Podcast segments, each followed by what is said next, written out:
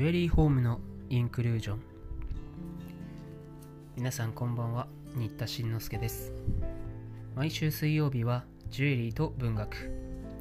毎週ジュエリーにまつわる文学作品を紹介します。今日お届けするのは松本対宝石の序曲の3回目です。ではどうぞ。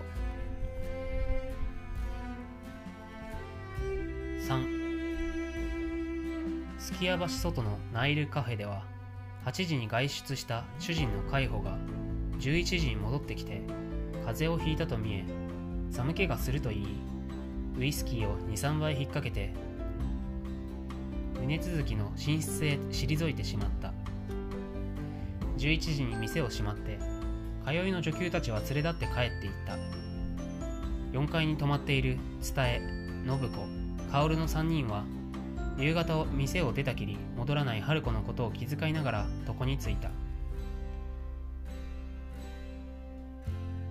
午前2時。家中が寝静まった時。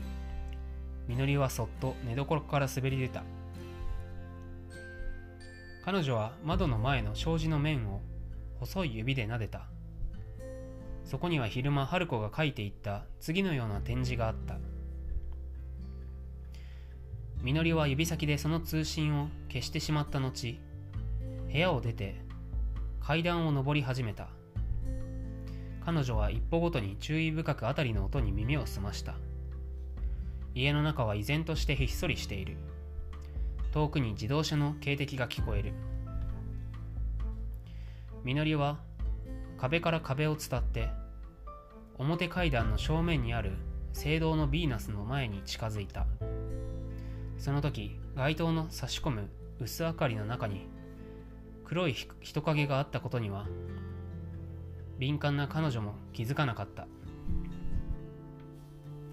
4階の部屋に寝ていた信子はどこかで人の叫ぶような声を聞いて目を覚ました。それは確かに店の方であった。ちょっとちょっと起きてちょうだい。下で何か変な音がしたわ。彼女は隣の隣の薫を揺り起こした。あなた酔っ払っていたから夢でも見たんじゃない？いいえ確かに女の声がしたわよ。春子さんじゃないかしら。その時下の廊下をガタガタ走っていく靴音が聞こえた。信子は素早く電灯をつけ薫と二人で廊下へ出ようとすると布団をかぶって震えていた吉江は一人部屋に残されるのが恐ろしさに歯を鳴らしながらその後に続いた。3人は一塊になって最初の階段を降りたところで信子が「鈴木のおじさん早くお店に来てください」と呼び立てた。その時開花でも怪しい物音を聞いていたと見えて方々で戸の開く音がした。寝巻きのまま階段を飛び上がってきたのは小遣いの鈴木であった。パーラーにパッと電灯がついた。見るとブロンズのヴィーナスの像の下に白い寝巻きを着たみのりがべったりと床に座っていた。どうしたんですお嬢さん。鈴木がそばへ寄って少女を抱き起こした。まあみのりさんどうなすったの？怪我でもなすったのじゃないの？階段を駆け下りた女たちはいたわるようにみのりを長椅子に連れて行った。そこへワイシャツの上にガウンを羽織った主人の介抱が慌ただしく駆けつけたみのりか一体どうしたんだお前は何でこんなところへ来たの?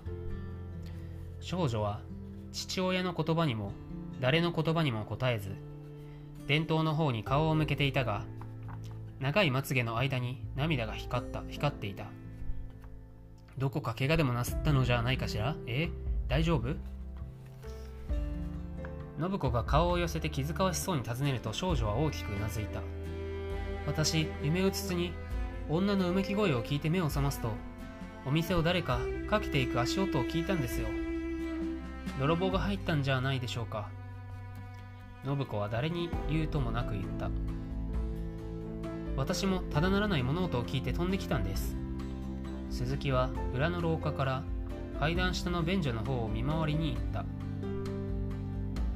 帳場のキャッシュレジスターを調べていた海保は正面の棚を見回しながら別にどこにも異常のないところを見ると泥棒でもないらしいなと独り言のようにつぶやいた。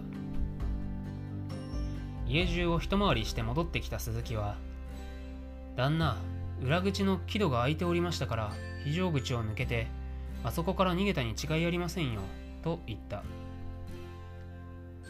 そういえばさっき私が物音を聞いて起き上がった時裏木戸の方に靴音がしたようだったと海保が言った。マルコーはいつもいらない時にあんなに吠えるくせになんだって今夜はおとなしいんでしょうね私どうしたんだかね疲れないでずっと前から目を覚ましていましたわと伝えが言った。あいつはこの説すっかり猛録している。それにことによったら泥棒ではなくって店の常連の中の痴漢がいっぱい期限で若い人たちの部屋を覗きに来たのかもしれない。と主人が言った。大君が悪い。伝えは肩をすくめた。だけれどみのりさんはどうしてお店なんお店へなんかいらっしゃったのでしょう。信子は腑に落ちないらしく言った。人々は顔を見合わせた。しばらくしてみのりは私は夢を見て寝ぼけてこんなところへ来てしまったの。そして誰かに突き飛ばされて気がつきましたのよ。けれどもそれも夢かもしれませんわ。と初めて唇を開いた。